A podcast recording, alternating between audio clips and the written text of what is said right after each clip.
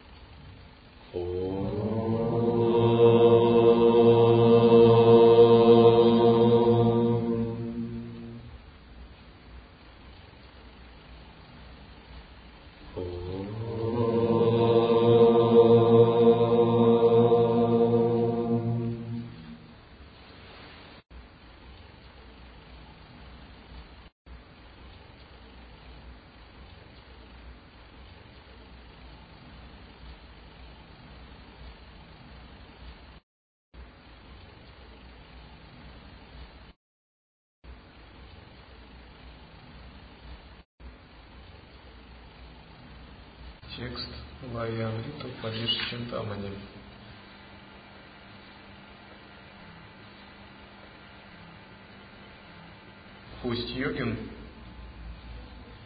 не рассуждая, не нуждаясь в других садханах, изучая этот способ у гуру,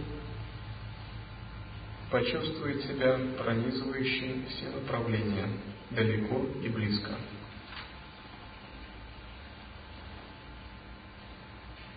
Так как вначале, когда мы знакомимся с учением, следуя Нутара Тантре, мы следуем некому алгоритму передачи. И вначале учитель всегда пытается дать самое высшее. К примеру, объяснить природу ума, принцип недвойственности.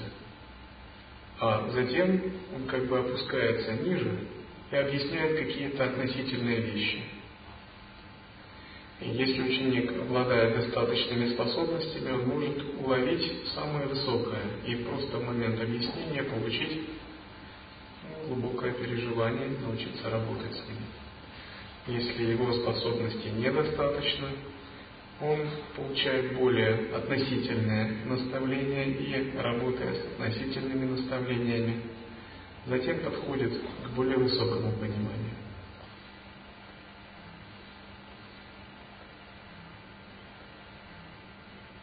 Итак, первый принцип заключается в том, что нам объясняет принцип созерцания и принцип естественного состояния.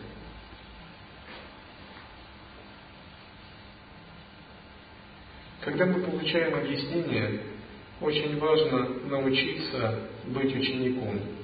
На самом деле, многие люди, примерно 10 лет я обучаю лай-йоге, многие люди пытались учиться лай-йоге или пытались как бы быть учеником, но некоторым это не удавалось. Быть учеником это означает быть восприимчивым, попытаться м- перенимать мастерство в учении и учителя. Если такой восприимчивости нет, можно просидеть с учителем 30 лет рядом, тем не менее не стать учеником.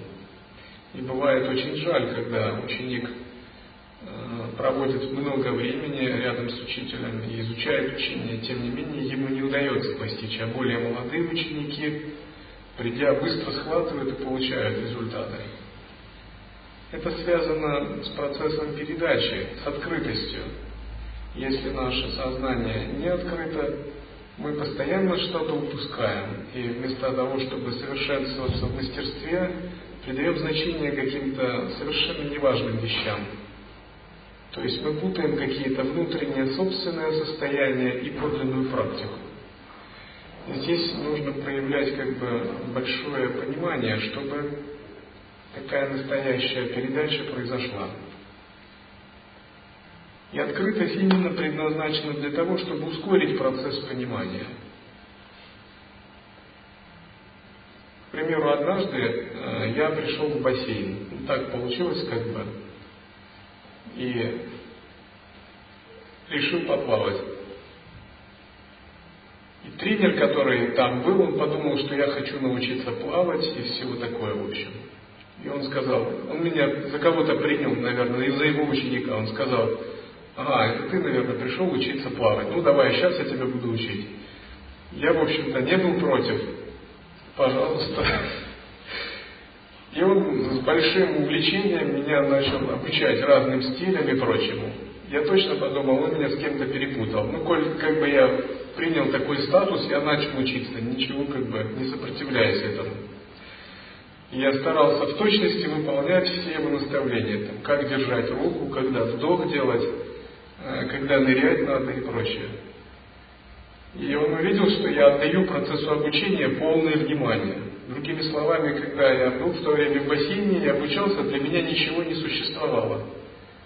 Я, коль решил использовать это время, поскольку было свободное время, я тщательно слушал все, что он говорит, ни разу не перебивая, только задавал вопросы уточняющие. И к концу второго часа где-то у меня начало получаться. И он увидел, что на глазах я научился чему-то. Сказал, ты далеко пойдешь вообще, как бы, ты с такими способностями, как бы, приходи, я тебя буду, может, войдешь в какую-то нашу команду. Но я, в общем, не собирался вообще учиться плаванию. Просто я сумел э, отдать полноту внимания процессу обучения. И за короткий срок то, что нужно было, может быть, другим недели объяснений, мне понадобилось очень мало времени, чтобы ухватить все его наставления. Я был предельно внимателен к каждому его слову. Я не добавлял ничего от себя, я просто попытался синтегрироваться с ними, полностью как бы слиться с ним сознанием. Полностью посмотреть на мир его глазами, так как он видит процесс плавания и процесс стиля. И благодаря этому мне удалось довольно быстро освоить то, что он пытался мне объяснить. И вот этот вот процесс, в принципе, он везде одинаков в процессе передачи и обучения. Насколько мы готовы или способны синтегрироваться при передаче, настолько мы получаем пользу от процесса обучения.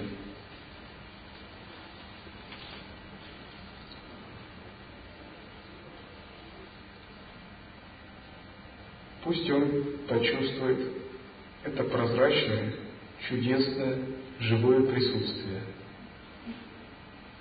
А если возникнет желание, пусть будет невозмутим и не покидает созерцание. Первое, с чего мы начинаем практику, мы пытаемся почувствовать принцип осознанности. Этот неуловимый принцип осознанности кажется, будто его трудно вообще понять. Этот принцип не существует где-то во мне или внутри. Его также невозможно полностью выразить мыслями. Он не имеет цвета или запаха. Кажется, что мы его нащупаем, но как тот момент, как только мы поздравляем себя с тем, что мы его нашли, мы все теряем. Тем не менее, когда мы, получая достаточно разъяснений, обучаемся созерцанию, мы можем подойти к этому принципу осознанности и ощутить его как некую тонкую реальность, из которой исходит все. Для того, чтобы войти в принцип осознанности, мы должны оставить все, что мы знали. Мы должны освободиться от всех собственных представлений и измышлений. Потому что он не связан ни с нашим опытом, ни с нашими представлениями, ни с тем, что мы прочитали. Более того, мы должны даже оставить словесное объяснение учителя. Потому что даже слова учителя, они могут только намекать на этот принцип. Но сама, сам принцип осознанности, он не связан со словами. Вот состояние, передаваемое от учителя, можно сохранить, потому что это глубже. И оно инициирует наше собственное. Что касается слов, концепций, собственных представлений, э, неких ментальных конструкций, все это следует оставить, потому что это только мешает. Многие люди пытаются подойти э, к принципу осознанности через ум, концептуальное мышление. Если это помогает и углубляет ваше созерцание, это действительно хорошо. Но если вы придаете большое значение мыслям, вы упускаете вместе с водой ребенка. Надо действовать проще, надо оставить ум. надо оставить весь свой накопленный опыт, все свои представления, потому что именно они, подобно камню, загораживают. Другими словами, что бы вы ни знали на уровне интеллекта, что бы вы ни представляли, все это не имеет никакого отношения к осознанности. Потому что осознанность парадоксальна. Она запредельна интеллекту. И как только вы оставляете все это, внезапно, вот оно, щелк, и ум распахивается. Когда мы первый раз это переживаем, это невообразимое. И снова ум начинает работать, мы пытаемся это проинтерпретировать. О, я пережил это. Как только мы начинаем это интерпретировать, все теряется. Мы пытаемся это удержать, но ум, старые привычки, отождествление с памятью нас постоянно из него выбивают. И мы чувствуем, как много нам придется побороться за то, чтобы развивать эту осознанность, даже за то, чтобы просто поддерживать ее. Поскольку наши безначальные кармические тенденции достаточно сильные, тенденции ума, что мы постоянно выскакиваем из нее.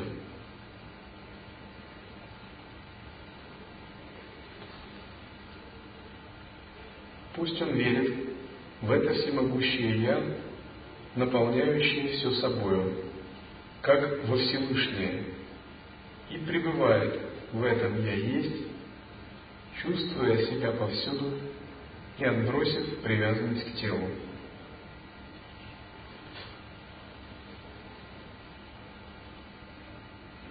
Пережив на некоторое время распахивание ума, затем нам нужно обдумать это. Нам надо сравнить со священными текстами традиции, с тем, что говорят святые. Нам надо как-то осмыслить свой собственный опыт, чтобы разобраться, тот это опыт или нет. Этот процесс называется манана. Нам надо пообщаться с мастером, как-то получить у него какие-то подтверждения этому, чтобы мы могли доверять этому состоянию. Таково второе правило учения лай-йоги. И до тех пор, пока мы не проясним все это, мы будем пребывать в определенной иллюзорности – ну, к примеру, мы можем подумать, что мы уже стали Буддой и, в общем, подумать, что мы уже достигли просветления. Но на самом деле не все так просто. Бывает так, что то, что говорят святые, они имеют в виду одно, а то, что мы слышим ушами, мы можем думать совершенно другое. И бывает так, что вы читаете одну и ту же книгу, через 10 лет к ней возвращаетесь и начинаете видеть ее совершенно другими глазами. Вы наконец начинаете думать, о, так вот о чем он говорил. Как я 10 лет назад не мог этого видеть. Это очень часто бывает. И, а вот Хута Дататрея говорил так. «А, то, что говорят святые, люди имеют в виду совершенно другое.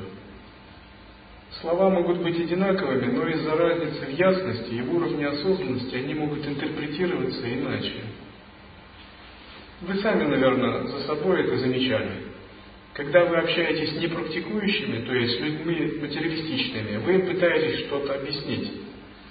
Они иногда, слушая вас, делают такие выводы, которые вы в жизни не придумали сделать их. Вы думаете, лучше бы я вообще не разговаривал на эти темы. Это и есть разница в кармическом видении. Их видение совершенно иное. А теперь представьте, что и мы также можем примерно так же воспринимать учение святых. И поэтому существует второй принцип манана, как бы постоянное прояснение, обдумывание.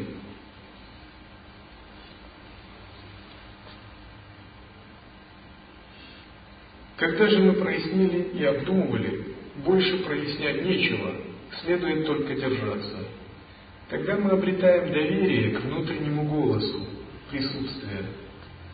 Доверие к внутреннему Я, которое теперь узнано, понято, и задача заключается в том, чтобы теперь с ним работать искусственными методами ситхов. Если раньше к нему не было доверия, и в общем жизнь и духовная практика представляли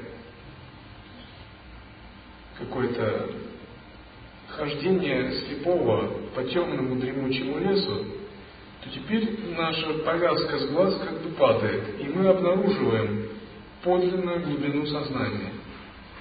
Но хотя мы ее обнаружили, это еще не означает, что она стала нашей природой. Потому что существуют ментальные отпечатки, кармические тенденции, которые нами накоплены. И они постоянно как бы склоняют наше сознание ее терять. И наша практика здесь заключается уже не в том, чтобы ее как-то прояснять, а в том, чтобы ее углублять и держаться ее. И вот на углубление уходит вся оставшаяся жизнь йогина.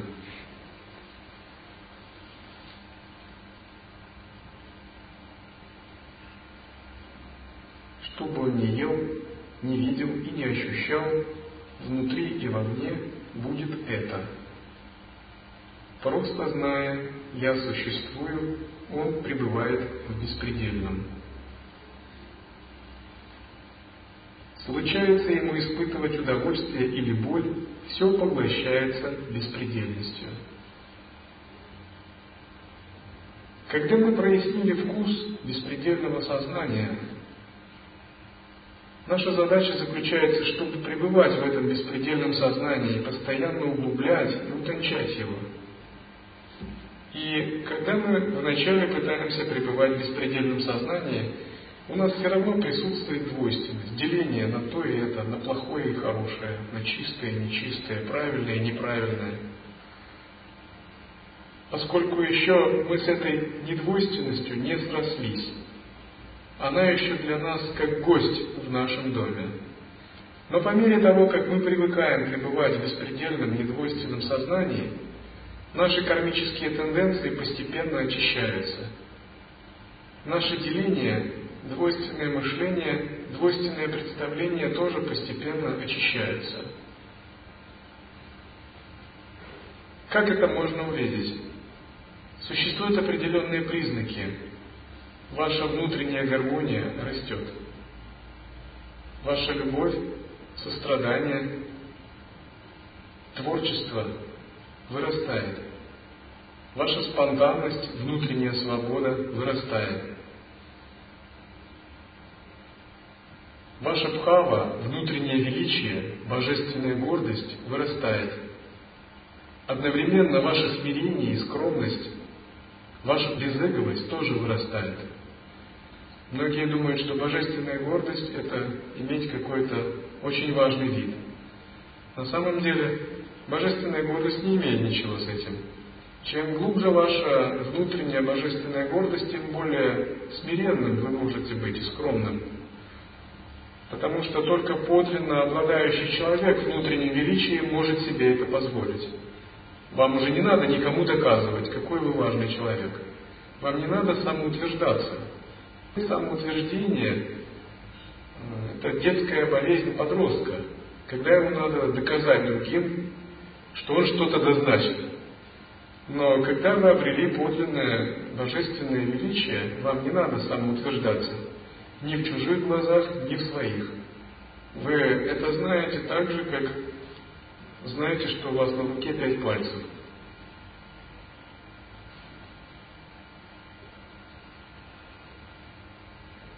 Когда ваши внутренние качества правильно развиваются, внутри вас все приходит в гармонию, и у вас появляется чистое видение. Чистое видение означает радикальный переворот сознания. Чистое видение означает сменить кармическое видение человека и войти в кармическое видение ситха или божества. К примеру, человек видит груду разрозненных объектов во Вселенной, отдельных людей, а себя позиционирует как субъекта. Излюбленный трюк нашего ума – объявить весь мир отдельным, состоящим из грубых объектов, а самого себя чем-то независимым от них. Это называют на самом деле, с точки зрения ситхов, нечистое кармическое видение человека. Чистое видение – это нечто иное – это видение единого сознания. Это видение, где дуалистичность субъекта и объекта преодолена, где весь мир состоит из сознания и управляется сознанием. В чистом видении нет двойственности, и человек, который переживает чистое видение, как бы находится в центре Вселенной. А весь мир является независимым от него, а является проявлением сознания. Чистое видение связано также с переживанием единого вкуса. Единый вкус эко-виде означает, что теперь плохое, хорошее, доброе, злое, правильное неправильное, правда и ложь, заблуждение и невидение представляются проявлением одного, не двух, а одного. Другими словами, мы видим, что зло – это видоизменение добра. И на самом деле добро и зло – это условные принципы. На самом деле мы видим, что нет плохого или хорошего. Плохое – это то, что нам не нравится, а хорошее – это то, что нам нравится. Критерии плохого и хорошего – это субъективные оценки, которые зависят от нашего человеческого видения. А когда мы эти критерии оставляем, мы видим, что в истинном смысле есть не то, чтобы плохое или хорошее, а есть осознанное состояние и менее осознанное. И в данном случае осознанное выступает в роли подлинно хорошего, а бессознательное выступает в роли подлинно плохого. Как бы мы видим, что нет другого добра, кроме осознавания, осознанности. И нет другого зла, кроме бессознательности. То есть грехом, собственно, не являются какие-то действия, а грехом является бессознательность. Заслугой, святостью, добром также не являются какие-то внешние действия или представления, а являются осознанностью. И по сути, когда мы весь мир видим как проявление такого сознания, точки зрения чистого видения, мы видим весь мир священным, чистым. Мы видим, что изначально в самом мире нет нигде проблем. Изначально весь мир совершенен. Изначально весь мир чист, сакрален, божественен, гармоничен, абсолютен, непостижим, величественен и глобален. Что изначально мир непостижимо совершенен. Но из-за того, что сознание грубое, и оно не ухватывает принцип этого единого сознания, начинается субъективизм, начинаются личностно окрашенные оценки – и тогда происходит выбор, разделение. И тогда видение мира как разделенного надвое, дуального, на различные категории. Чистое видение означает, если говорить как бы классически, весь мир воспринимать как игру проявления абсолютного духа. Других людей как божеств все звуки принимать, принимать как проявление единого звука, как священные мантры или баджаны. Это не означает, что мы все звуки должны буквально воспринимать как мантры. К примеру, вы слышите гудение, думаете, что это за мантра такая?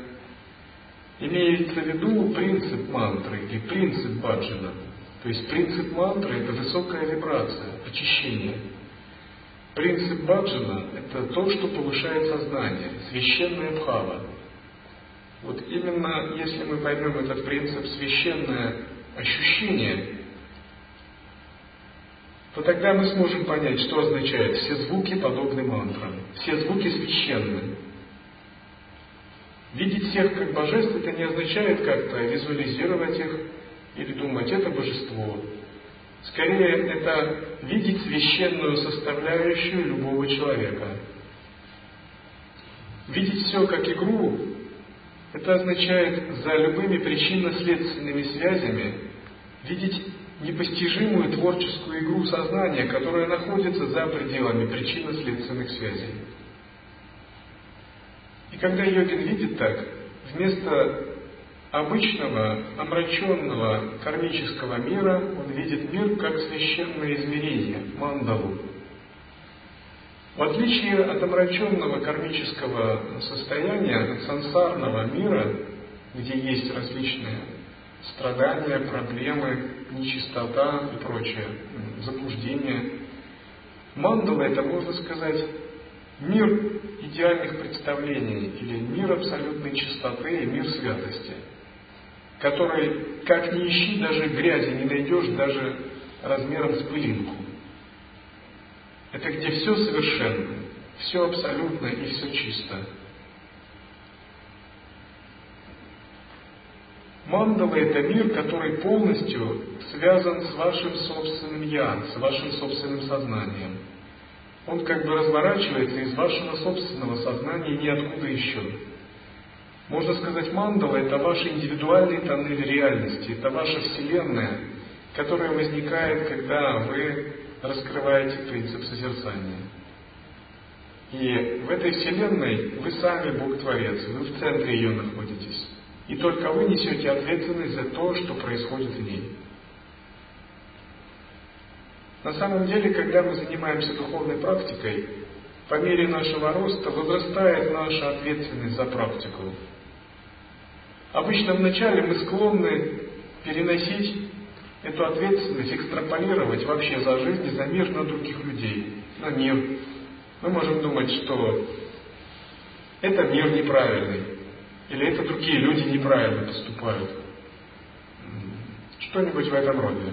Мы всегда пытаемся искать причины вовне. Мы пытаемся анализировать и приходим к выводу, это, конечно, какие-то внешние причины того, что это вот так. Но когда мы продвигаемся в практике, мы видим, что на самом деле ни одной внешней причины нет. Все дело в нас. Все дело в нас внутри. Мир полностью становится таким, каким мы проявляем его в своем собственном сознании. Когда наше сознание чистое, мир вокруг нас чист. Когда наше сознание священное, мир вокруг нас тоже становится священным. Когда у нас сознание критичное, мир показывает нам критичные энергии. По сути, мы обнаруживаем магическую природу сознания. К примеру, забавный случай – один монах, мастер по компьютерам, придя однажды э, в издательскую группу, увидел, что молодые послушницы, послушницы занимаются набором, э, и они не очень умело это делают. В нем промелькнула такая мысль. Если менеджер будет так работать с компьютерами, у них шансов выжить нет. Когда он это подумал, на следующий день в компьютерной вышел один компьютер, потерялся э, целый архив. И он подумал, ну это что-то невероятное. Я ему сказал, на самом деле это твои мысли сделали. Вот такие мысли, когда ты допускаешь, что компьютером при такой работе не выжить, это подобно магическому проклятию. Ты сам создал эту реальность. Попробуй подумать так, что наши компьютеры будут всегда работать идеально, кто бы на них не работал. Они всегда будут работать совершенно в любых ситуациях. Это подобно магическому благословению. Таким же образом, незаметно мы творим силой своего сознания реальность вокруг нас. И мы, и только мы ответственны за реальность. В внешнем мире никто не виноват, и не имеет к этому большого отношения. В основном все дело в природе нашего сознания. Но когда живые существа этого не знают, они запутываются. Но когда йогин входит в состояние мандалы, он это понимает. Он видит, что все связано с его собственным сознанием. Все заключено в его собственном сознании. Реальность действительно создается сознанием. Если вы на что-то направляете ваше сознание, задумываете это в мыслях, ярко представляете и вкладываете туда энергию, эта реальность начинает проявляться. Если у вас сильная концентрация, вы увидите, что эта реальность материализовывается буквально. так вы начинаете понимать, что меняя себя изнутри, вы можете влиять на этот мир. Я некоторое время рассказывал ученикам о том, как силой сознания удавалось совершать различные потрясающие вещи. Сидя в одном городе, вы можете влиять на глобальные катаклизмы, на политические события, гармонизируя их. Просто силой своей концентрации. Одно время я этим занимался. В йоге это называют прокамья ситхи. Я не скажу, чтобы я большой специалист по различным ситхам, тем не менее все эти вещи были реализованы и продемонстрированы. Потому что когда вы понимаете, что ваше сознание может управлять реальностью, когда вы осознаны, это легко происходит.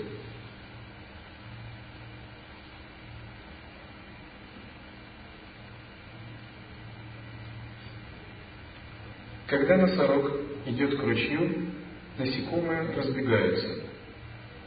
Также все действия, такие как еда, сон, ходьба, работа и разговор, поглощаются в сиянии естественного состояния.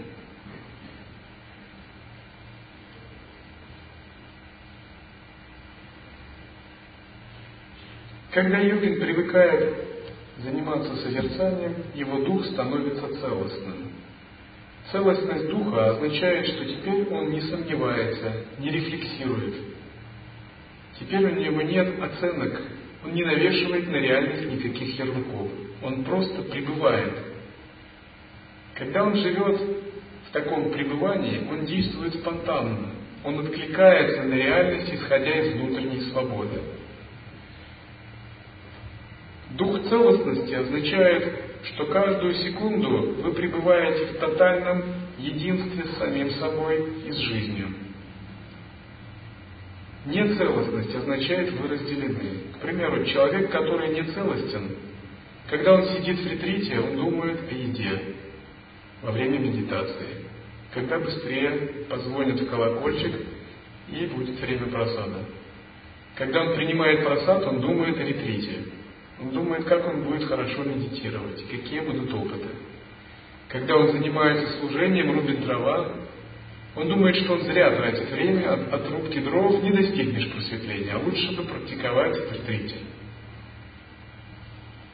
Но когда он снова садится в ретрит, он думает, да, это тяжело, лучше бы заниматься служением постепенно. Это и есть дух нецелостности. Состояние нецелостности йоги никогда не пребывает здесь никогда не пребывает сейчас. Он все время строит планы на будущее или наоборот, э, вспоминает приятно прожитые годы. Он никогда не улавливает дух настоящего. Когда же мы входим в это состояние целостности, такое прекращается – когда мы рубим дрова, мы их рубим, делая это медитацией, делая это танцем, делая это священным ритуалом. Мы полностью завершены каждую секунду. Когда мы едим, это магическое подношение, это акт вселенских масштабов. Когда мы медитируем, не остается больше ничего, кроме медитации мы отдаемся тому, что мы делаем со всей полнотой, со всей искренностью, со всей преданностью, со всей нашей духовной силой и концентрацией. Если мы принимаем решение, мы несем ответственность за наше решение. Мы вкладываем в наше решение всю нашу духовную силу. Йогин, который целостен, он всегда способен воплощать свои намерения, потому что он действует, исходя из предельной тотальности. Но если мы не целостны, мы всегда разделены. Приняв одно решение, через некоторое время мы колеблемся. Решая практиковать медитацию, через некоторое время мы отвлекаемся на воспоминания. Устанавливая одну связь, мы через некоторое время ее оставляем. Мы как бы скользим по поверхности, и нигде мы не можем достичь глубины. Дух целостности, когда мы его обнаруживаем, все меняет в корне. На него ничто не может повлиять. День и ночь, пребывая в сахаджа, стхите, йогин отрекается от всех действий, не нуждаясь в мантрах, пуджах и пранаямах. Он без лени и отвлечений годами внутри творит свой тапос. С чем бы ни соприкоснулся ум такого мудреца, все является практикой. В садхане нет ни перерыва, ни рассеянности. Какое чудо! Когда такой дух целостности обретен, то йогин пребывает в нем не фрагментарно, время от времени, а постоянно, день и ночь. Есть такое выражение «замыкание круга дня и ночи». Быть в созерцании означает быть в нем непрерывно. Оно либо есть, либо его нет. А если оно есть, либо оно непрерывно, либо оно прерывается. Здесь не надо много философии и объяснений. Это голый факт твоего собственного бытия. И когда йогин пребывает в таком духе целостности, он отрекается от всех действий. Что означает отрекается от всех действий? Это не означает прекратить действовать. Это означает просто отрешиться от действий, отрешиться от чувства делателя, отрешиться от погони за результатами, от любой привязанности. Прекратить действие полностью никогда не удастся, потому что у нас есть тело, энергии свойственно двигаться, да это и не нужно. Свойство Абсолюта всегда проявлять энергию, а свойство энергии всегда двигаться. И если мы попытаемся прекратить всякие действия, нам даже станет неудобно. Но йогин отрешается от деятельности тем, что не имеет чувства делателя и не имеет понятия о делании. Теперь то, что раньше было деланием, становится игрой, лилой. В отличие от обычного делания, игра – это процесс творческий, спонтанный. Это процесс не целеполагания, а спонтанного отклика на ситуацию. И в зависимости от вашей глубины такой отклик происходит постоянно. Что означает отклик? Отклик означает, вы действуете не из ума, а из сердца. Отклик означает, будучи внутри пустым, вы интегрируетесь с любой ситуацией. К примеру, есть такое выражение «течь вместе с рекой». Это выражение одно из ключевых моментов, который указывает на принцип естественного самадхи. Естественная самадхи или сахаджа самадхи так и называют. Самадхи текущей реки. Разумеется, всем нам пока еще очень далеко до этого. Тем не менее, хотя бы уловить принцип, это уже начало в него вхождения. Течь вместе с рекой означает интегрироваться с ситуацией и быть в присутствии вместе с этой ситуацией. Ну, какой пример? Такой человек соприкоснувшись с какой-либо энергией, освещает эту энергию одним своим присутствием. К примеру, если целостный человек занимается боевыми искусствами, он становится королем боевых искусств. Если он становится монахом, он становится самым святым из монахов. Если он живет как Аватхута, он живет как совершенный Аватхута. Если же он живет как мирянин, он живет как совершенный мирянин. Чем бы он ни занимался, он привносит этот дух целостности. Благодаря внутренней пустотности он может играть, танцевать с любой энергией. И эта энергия не только не приносит ему проблемы, напротив, он освещает своим присутствием эту энергию. Это происходит за счет отречения от любых действий, за счет пребывания в состоянии недеяния. Пребывать в состоянии недеяния – это означает совершать различные действия, но на самом глубинном уровне не совершать ничего. К примеру, есть такое выражение «Тадхагата никуда не уходит и никуда не приходит». Быть в состоянии недеяния – это означает стоять, когда ваше тело движется. Это означает отдыхать, когда ваше тело работает. Быть в безмолвии, когда язык непрерывно разговаривает. Быть вне мыслей, когда мысли двигаются и строят логические схемы и концепции. Быть в неконцептуальном парадоксе, когда ум оперирует логическими схемами, философией и прочими. Быть в состоянии неделания, когда вы делаете все, что угодно.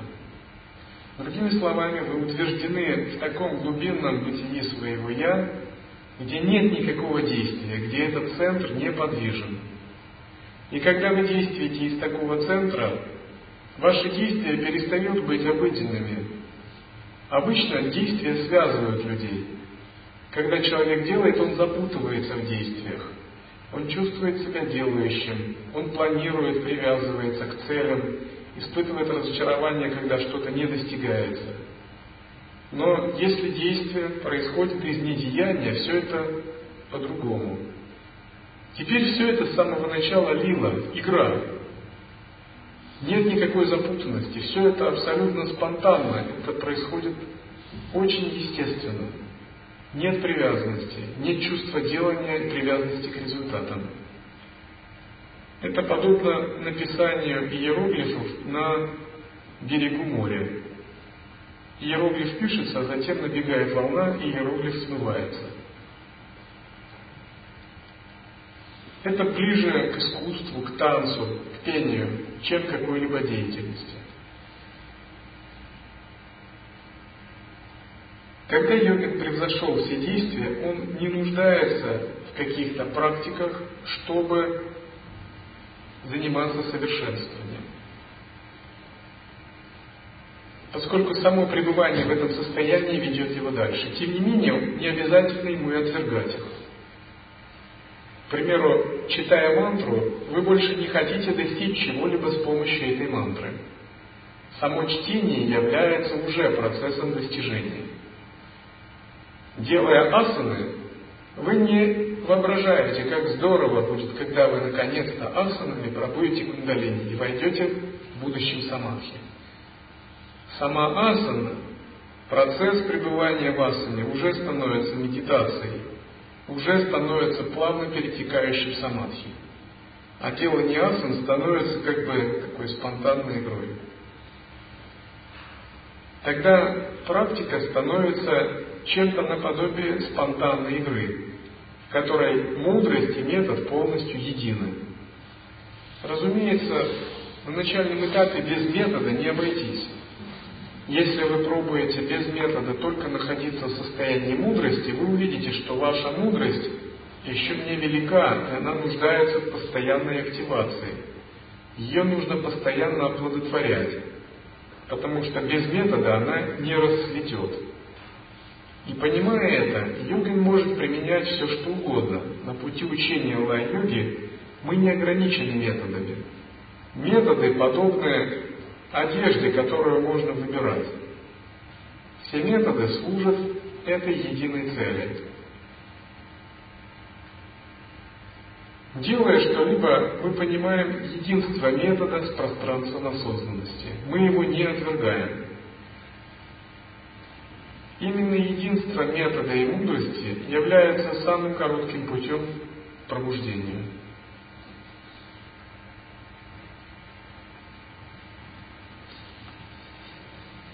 Примеру, кто-то, услышав учение неконцептуально, может отвергать концепции, породив негативное отношение к концепциям. Кто-то, услышав о недеянии, может породить негативное отношение к действию, думая, я же практикую недеяние, а это действие. Но на самом деле порождать вообще к чему-либо негативное отношение – это уже процесс двойственности. Дело в том, что в пребывании в недеянии мы не порождаем негативного отношения вообще ни к чему – считая, что пребывание в присутствии способно объединяться с чем угодно. И все, что не проявляется, является просто его игрой. И наша задача совершенствовать актерское мастерство.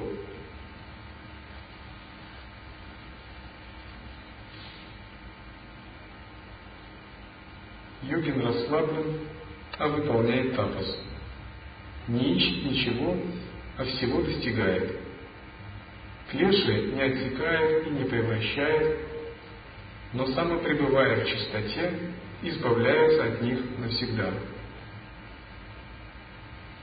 Когда мы утверждаемся в таком недеянии, это становится нашим тапосом, нашей аскезой. Обычно в йоге, в классической йоге по тапосам, аскезой, подразумевают интенсивную йогическую самодисциплину. И интенсивная йогическая дисциплина очень важна, особенно для начинающих. К примеру, в древности йогины выполняли тапос следующим образом. Йогин становился на левую ногу, складывал руки и поднимал их вверх. Правую ногу прикладывал к бедру, нечто наподобие викасаны. И затем он, получив э, передачу какую-либо мантру какого-либо божества, читал эту мантру, например, Ом Рудрая Намаха. И он так стоял с утра до вечера, начитывая эту мантру. И вся садхана заключалась в том, что йогин, к примеру, 10 дней или 40 дней, 49 дней выполнял эту практику, питаясь очень скудно. Через месяц примерно его начинали посещать божественные существа. Приходили те божества, которые он призывал. К примеру, если это гневная садхана, то Бхайрава, или Апсарини, Дакини, Якшини, и говорили, чего ты хочешь. Йогин говорил, к примеру, хочу ситхи, всевидения. И они наделяли его этими ситхами. Или говорил так, будь всегда со мной, давай мне благословение, чтобы я мог в любой момент тебя призвать. И очень много есть описаний таких тантрийских практик. Как правило, такая садхана выполнялась вместе силы где-то, может быть, на кладбище. И, в общем, это называлось тапосом. Это тапос тантрийского стиля. Другая разновидность тапоса связана с кундалини-йогой. Когда йогин делает пранаяму часов по 8 дней, делает асаны и работает с энергией. До тех пор, пока его каналы полностью не расширятся энергия не поднимется к макушке. Это практика, интенсивная практика шакти-янтры. Но когда мы говорим о лая-йоге, мы прежде всего принцип тапаса связываем не с внешними действиями, а с сознанием. Для нас быть в тапасе это означает быть в непрерывной внимательности и осознанности. Это означает быть непрерывно осознающим, поддерживая небольшое усилие или даже пребывая без всякого усилия, поддерживая только яркость и бдительность сознания. Благодаря этому йогин во внешнем смысле как бы даже не ищет ничего, а силой такого поддержания он всего достигает. Он не отсекает свои какие-то нечистые клеши или состояния. Просто силой чистоты такого пребывания он от них навсегда избавляется.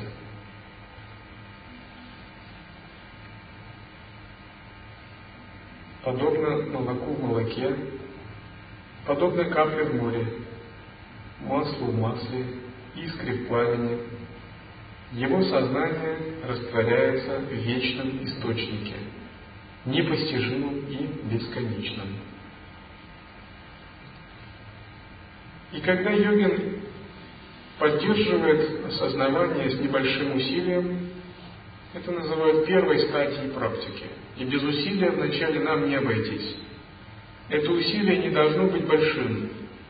И оно не должно нас делать напряженными или скованными. Но оно должно быть постоянным. К примеру, когда мы работаем с санкальпой, мы именно поддерживаем такое усилие. Но однажды наступает такой момент, когда само усилие является тормозом когда само усилие мешает. И мы должны на этой стадии оставить усилие и научиться пребывать в безусильном состоянии. Когда мы оставляем усилия, это именуется переход к самотрансценденции. На стадии безусильности наше «я» начинает распахиваться, и то, что мы считали собой, начинает меняться.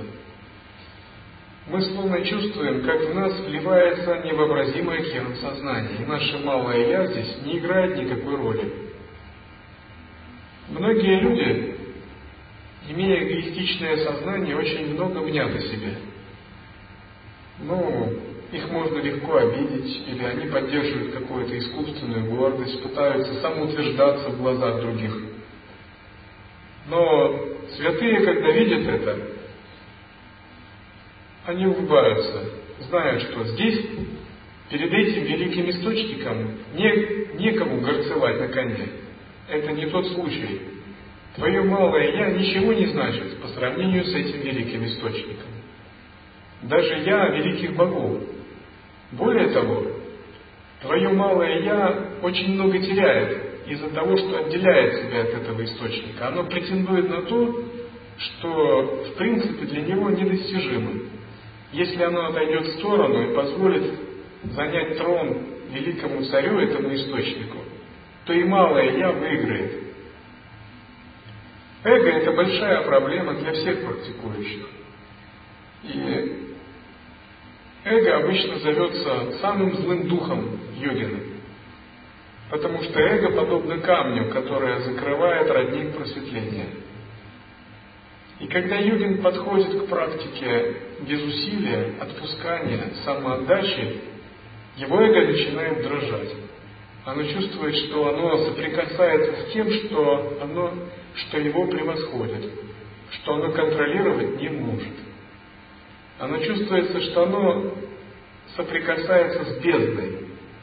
И тогда, если человек не подготовлен, у него возникает такая вселенская печаль он чувствует, вот приходит конец чему-то. Он чувствует, что он соприкасается, как песчинка соприкасается с океаном. И любые попытки, как бы песчинки, как-то в этом океане самоутвердиться, они просто смешны. Этому океану можно просто отдаться.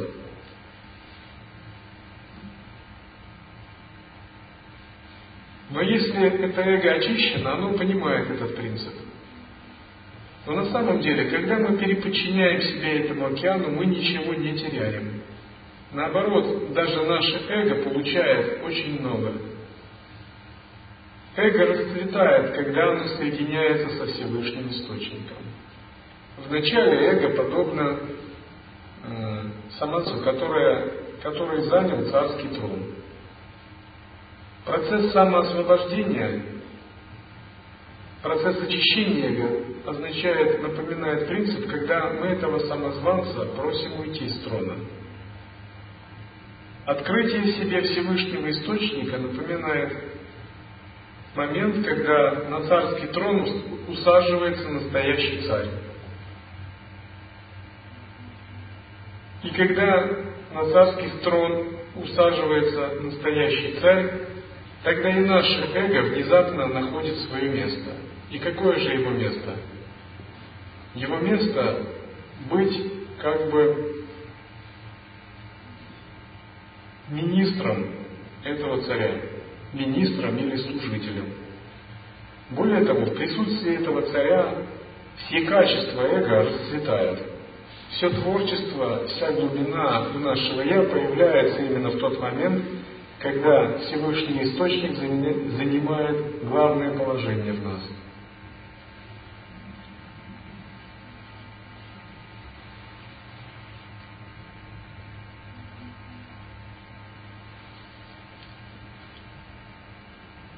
Йогин сказал, «О Аватхута, спонтанно врожденную осознанность не ищут, она сама пробуждает йогина.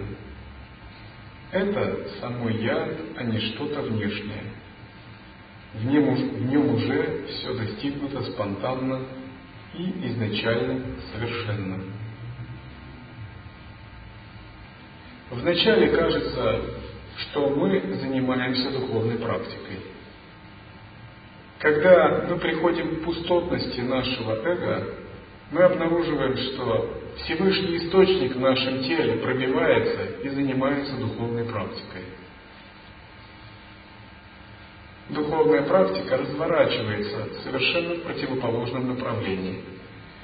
Вначале для нас были важны такие эгоистичные движения вперед, самоутверждение как практикующего. На следующей стадии для нас важны отпускание, расслабление, самоотдача.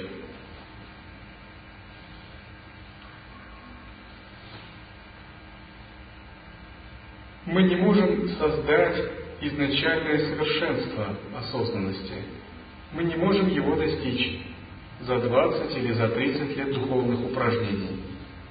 Мы не можем его как-то искусственно сфабриковать или сотворить. Мы можем только узнать его, признать его как всегда существующий и позволить ему как бы проявиться в нас. Поэтому говорится, она сама пробуждает йогина. Есть такой пример, солнце излучает лучи. Эти лучи всегда излучаются, они падают на всех. Но если мы повернуты к лучам спиной или находимся в комнате, где солнце не видно, эти лучи не приносят нам пользы. Таким же образом, Праджняна, исконное осознавание, всегда посылает нам свет. Но если мы его не замечаем, если мы от него отворачиваемся, этот свет не приносит нам пользы. И духовная практика – это как бы нахождение этого света и разворот к нему. Когда же этот свет найден, все, что необходимо, это стать восприимчивым, открытым и постоянно находиться в этом состоянии света. Не привнося туда каких-либо эгоистичных движений или ментальных концепций. В нем уже все достигнуто спонтанно и изначально совершенно. Этот изначальный свет обладает собственным самосовершенством. Он спонтанно реализован. Это не вопрос какого-то времени. Когда мы устраняем свое омраченное сознание, внезапно мы видим, что с самого начала этот свет существовал в каждом человеке. Мы просто отказывались его признавать. С самого начала этот свет существовал в нас. Мы также не понимали его и отказывались его признавать. И часто говорят так, практиковал 30 лет или 20 лет и достиг освобождения. Но с этой точки зрения можно было бы так сказать. Отворачивался 3,30 лет от этого света и наконец-то повернулся. И позволил ему в себе проявиться. То есть, по сути, с точки зрения этого как бы света, все, что мы делаем, это от него увиливаем как-то, не замечаем или игнорируем его. Он с самого начала уже существует. Почему мы игнорируем его или увиливаем от него? Потому что сознание не синхронизируется с ним из-за грубости, отсутствия утонченности.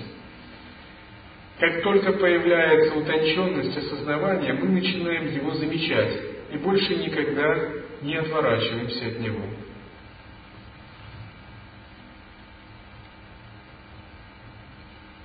Это учение не для тех, кто связан желаниями и верит в слова. Лишь йогам с удачливой судьбой и ученикам, заслужившим доверие учителя, оно может быть раскрыто как волшебная драгоценность, исполняющая все желания. Все является практикой. В садхане нет ни перерыва, ни рассеянности. Какое чудо! Когда такой дух целостности обретен, то Йогин пребывает в нем не фрагментарно, время от времени, а постоянно, день и ночь.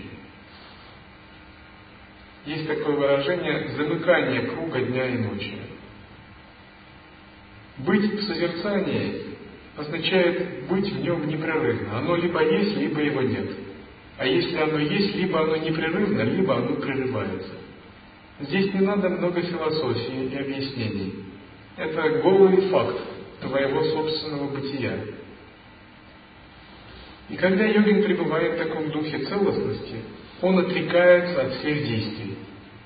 Что означает отрекается от всех действий? Это не означает прекратить действовать. Это означает просто отрешиться от действий, отрешиться от чувства делателя, отрешиться от погони за результатами, от любой привязанности. Прекратить действие полностью никогда не удастся, потому что у нас есть тело, энергии свойственно двигаться, да это и не нужно. Свойство Абсолюта всегда проявлять энергию, а свойство энергии всегда двигаться. И если мы попытаемся прекратить всякие действия, нам даже станет неудобно. Но йогин отрешается от деятельности тем, что не имеет чувства делателя и не имеет понятия о делании. Теперь то, что раньше было деланием, становится игрой, лилой. В отличие от обычного делания, игра – это процесс творческий, спонтанный. Это процесс не целеполагания, а спонтанного отклика на ситуацию. И в зависимости от вашей глубины такой отклик происходит постоянно. Что означает отклик? Отклик означает, вы действуете не из ума, а из сердца. Отклик означает, будучи внутри пустым, вы интегрируетесь с любой ситуацией. К примеру, есть такое выражение «течь вместе с рекой». Это выражение одно из ключевых моментов, который указывает на принцип естественного самадхи. Естественная самадхи или сахаджи самадхи так и называют. Самадхи текущей реки. Разумеется, всем нам пока еще очень далеко до этого. Тем не менее, хотя бы уловить принцип, это уже начало в него вхождения. Течь вместе с рекой означает интегрироваться с ситуацией, и быть в присутствии вместе с этой ситуацией. Ну, какой пример? Такой человек, соприкоснувшись с какой-либо энергией, освещает эту энергию одним своим присутствием. К примеру, если целостный человек занимается боевыми искусствами, он становится королем боевых искусств. Если он становится монахом, он становится самым святым из монахов. Если он живет как Аватхута, он живет как совершенный Аватхута. Если же он живет как мирянин, он живет как совершенный мирянин. Чем бы он ни занимался, он привносит этот дух целостности. Благодаря внутренней пустотности он может играть, танцевать с любой энергией. И эта энергия не только не приносит ему проблемы, напротив, он освещает своим присутствием эту энергию. Это происходит за счет отречения от любых действий, за счет пребывания в состоянии недеяния. Пребывать в состоянии недеяния – это означает совершать различные действия, но на самом глубинном уровне не совершать ничего. К примеру, есть такое выражение Тадхагата никуда не уходит и никуда не приходит. Быть в состоянии недеяния – это означает стоять, когда ваше тело движется. Это означает отдыхать, когда ваше тело работает. Быть в безмолвии, когда язык непрерывно разговаривает. Быть вне мыслей, когда мысли двигаются и строят логические схемы и концепции быть в неконцептуальном парадоксе, когда ум оперирует логическими схемами, философией и прочими. Быть в состоянии неделания, когда вы делаете все, что угодно. Другими словами, вы утверждены в таком глубинном бытии своего «я», где нет никакого действия, где этот центр неподвижен. И когда вы действуете из такого центра, ваши действия перестают быть обыденными, Обычно действия связывают людей. Когда человек делает, он запутывается в действиях. Он чувствует себя делающим, он планирует, привязывается к целям, испытывает разочарование, когда что-то не достигается. Но если действие происходит из недеяния, все это по-другому. Теперь все это с самого начала лила, игра. Нет никакой запутанности, все это абсолютно спонтанно, это происходит очень естественно. Нет привязанности, нет чувства делания и привязанности к результатам. Это подобно написанию иероглифов на берегу моря. Иероглиф пишется, а затем набегает волна, и иероглиф смывается. Это ближе к искусству, к танцу, к пению, чем к какой-либо деятельности. Когда йогин превзошел все действия, он не нуждается в каких-то практиках, чтобы заниматься совершенствованием. Поскольку само пребывание в этом состоянии ведет его дальше. Тем не менее, не обязательно ему и отвергать их. К примеру, читая мантру, вы больше не хотите достичь чего-либо с помощью этой мантры. Само чтение является уже процессом достижения. Делая асаны, вы не воображаете, как здорово будет, когда вы наконец-то асанами пробудете кундалини и войдете в будущем самадхи. Сама асана, процесс пребывания в асане уже становится медитацией, уже становится плавно перетекающей в самадхи. А делание асан становится как бы такой спонтанной игрой. Тогда практика становится чем-то наподобие спонтанной игры, в которой мудрость и метод полностью едины. Разумеется, на начальном этапе без метода не обойтись. Если вы пробуете без метода только находиться в состоянии мудрости, вы увидите, что ваша мудрость еще не велика, и она нуждается в постоянной активации. Ее нужно постоянно оплодотворять, потому что без метода она не расцветет. И понимая это, йогин может применять все, что угодно. На пути учения лай-йоги мы не ограничены методами. Методы подобны одежде, которую можно выбирать. Все методы служат этой единой цели. Делая что-либо, мы понимаем единство метода с пространством осознанности. Мы его не отвергаем. Именно единство метода и мудрости является самым коротким путем к пробуждению.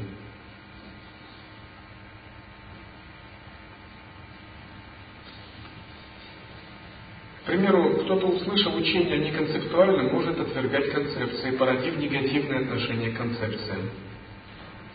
Кто-то, услышав о недеянии, может породить негативное отношение к действию, думая, я же практикую недеяние, а это действие.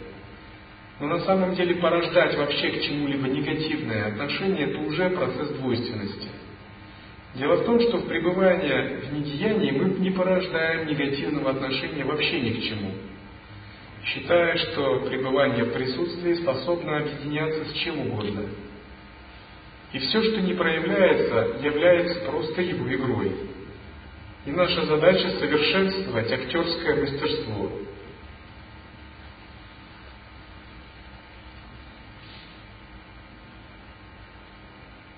Йогин расслаблен, а выполняет тапас. Не ищет ничего, а всего достигает. Клеши не отсекает и не превращает, но самопребывая в чистоте, избавляется от них навсегда. Когда мы утверждаемся в таком недеянии, это становится нашим тапосом, нашей аскезой. Обычно в йоге классической йоги потапасом, аскезой, подразумевают интенсивную йогическую самодисциплину. И интенсивная йогическая дисциплина очень важна, особенно для начинающих. К примеру, в древности йогины выполняли тапас следующим образом. Йогин становился на левую ногу, складывал руки и поднимал их вверх. Правую ногу прикладывал к бедру, нечто наподобие врикасана. И затем он, получив э, передачу какую-либо мантру какого-либо божества, читал эту мантру, к примеру, Ом Рудрая Намаха. И он так стоял с утра до вечера, начитывая эту мантру. И вся садхана заключалась в том, что йогин, к примеру, 10 дней или 40 дней, 49 дней выполнял эту практику, питаясь очень скудно. Через месяц примерно его начинали посещать божественные существа. Приходили те божества, которые он призывал. К примеру, если это гневная садхана, то Бхайравы, или Апсарини, Дакини, Якшини, и говорили, чего ты хочешь. Йогин говорил, к примеру, хочу ситхи, всевидение. И они наделяли его этими ситхами. Или говорил так, будь всегда со мной, давай мне благословение, чтобы я мог в любой момент тебя призвать. И очень много есть описаний таких тантрийских практик. Как правило, такая садхана выполнялась вместе силы где-то, может быть, на кладбище. И, в общем, это называлось тапосом. Это тапос тантрийского стиля. Другая разновидность тапоса связана с кундалини-йогой. Когда йогин делает пранаяму часов по 8 дней, делает асаны и работает с энергией. До тех пор, пока его каналы полностью не расширятся и энергия не поднимется к макушке. Это практика, интенсивная практика шакти-янтры. Но когда мы говорим о лая-йоге, мы прежде всего принцип тапаса связываем не с внешними действиями, а с сознанием.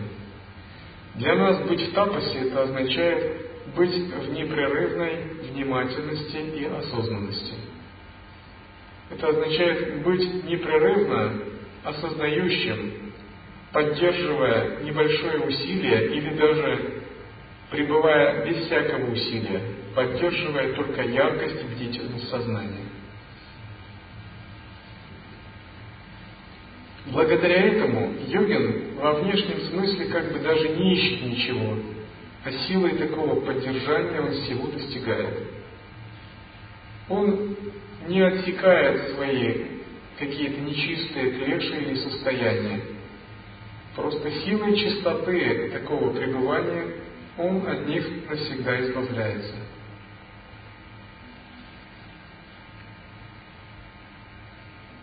Подобно молоку в молоке, подобно капле в море, маслу в масле, искре в пламени, его сознание растворяется в вечном источнике, непостижимом и бесконечном.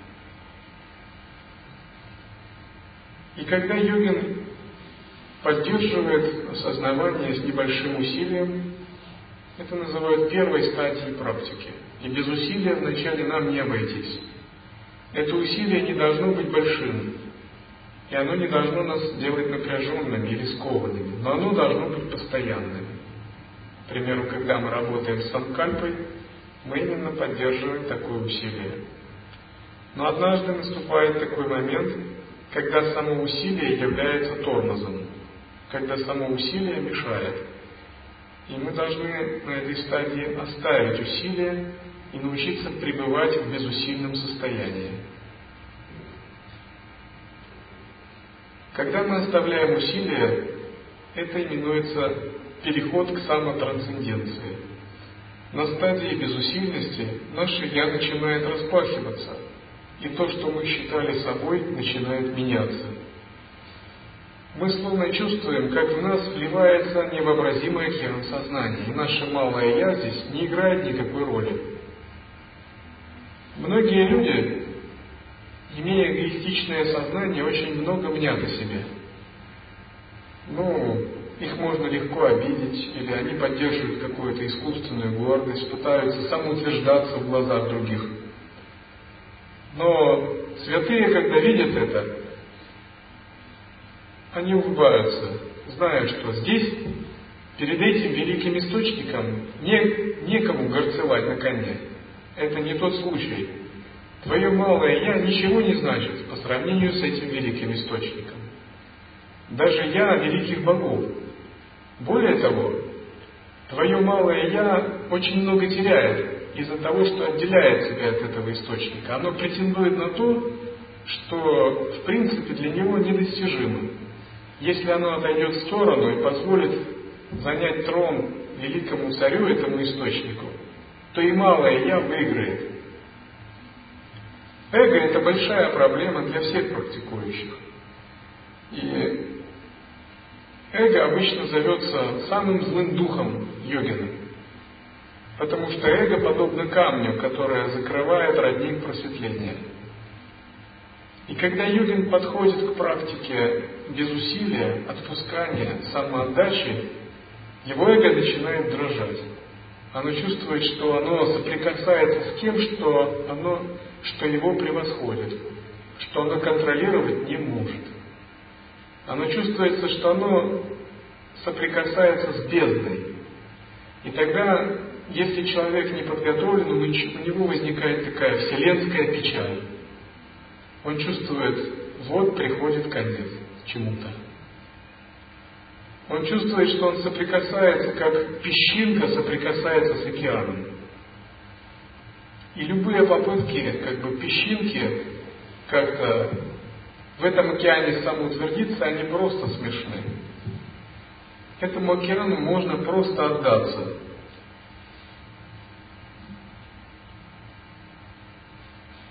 Но если это эго очищено, оно понимает этот принцип. Но на самом деле, когда мы переподчиняем себя этому океану, мы ничего не теряем. Наоборот, даже наше эго получает очень много. Эго расцветает, когда оно соединяется со Всевышним Источником. Вначале эго подобно самозванцу, который занял царский трон. Процесс самоосвобождения, процесс очищения означает, напоминает принцип, когда мы этого самозванца просим уйти с трона. Открытие себе Всевышнего Источника напоминает момент, когда на царский трон усаживается настоящий царь. И когда на царский трон усаживается настоящий царь, тогда и наше эго внезапно находит свое место. И какое же его место? Его место быть как бы министром этого царя, министром или служителем. Более того, в присутствии этого царя все качества эго расцветают. Все творчество, вся глубина нашего «я» появляется именно в тот момент, когда Всевышний Источник занимает главное положение в нас –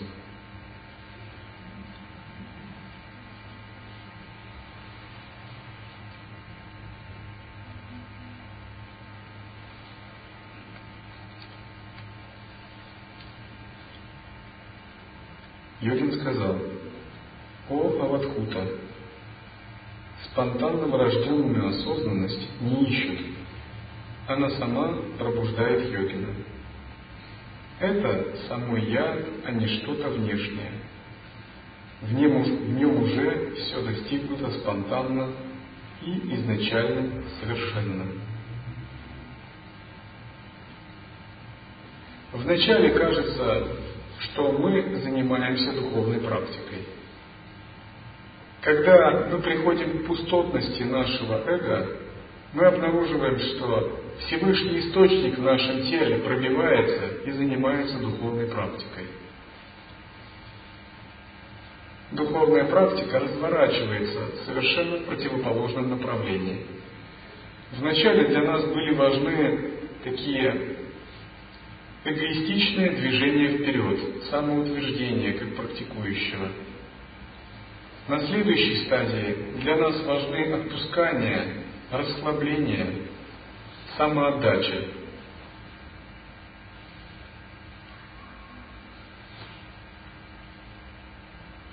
Мы не можем создать изначальное совершенство осознанности. Мы не можем его достичь за 20 или за 30 лет духовных упражнений. Мы не можем его как-то искусственно сфабриковать или сотворить. Мы можем только узнать его, признать его как всегда существующий и позволить ему как бы проявиться в нас. Поэтому говорится, она сама пробуждает йогина. Есть такой пример, солнце излучает лучи, эти лучи всегда излучаются, они падают на всех. Но если мы повернуты к лучам спиной или находимся в комнате, где солнце не видно, эти лучи не приносят нам пользы. Таким же образом, Праджняна, исконное осознавание, всегда посылает нам свет. Но если мы его не замечаем, если мы от него отворачиваемся, этот свет не приносит нам пользы. И духовная практика – это как бы нахождение этого света и разворот к нему. Когда же этот свет найден, все, что необходимо, это стать восприимчивым, открытым и постоянно находиться в этом состоянии света. Не привнося туда каких-либо эгоистичных движений или ментальных концепций. В нем уже все достигнуто спонтанно и изначально совершенно. Этот изначальный свет обладает собственным самосовершенством. Он спонтанно реализован. Это не вопрос какого-то времени. Когда мы устраняем свое омраченное сознание, внезапно мы видим, что с самого начала этот свет существовал в каждом человеке. Мы просто отказывались его признавать. С самого начала этот свет существовал в нас. Мы также не понимали его и отказывались его признавать. И часто говорят так, практиковал 30 лет или 20 лет и достиг освобождения. Но с этой точки зрения можно было бы так сказать. А, отворачивался 3,30 лет от этого света и наконец-то повернулся. И позволил ему в себе проявиться. То есть, по сути, с точки зрения этого как бы света, все, что мы делаем, это от него увиливаем как-то, не замечаем или игнорируем его. Он с самого начала уже существует.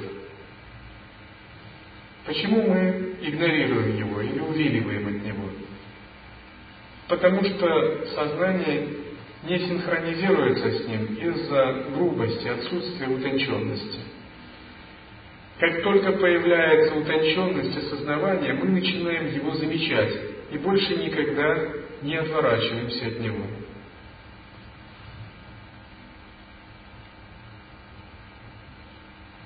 Это учение не для тех, кто связан желаниями и верит в слова. Лишь йогам с удачливой судьбой и ученикам, заслужившим доверие учителя, оно может быть раскрыто как волшебная драгоценность, исполняющая все желания.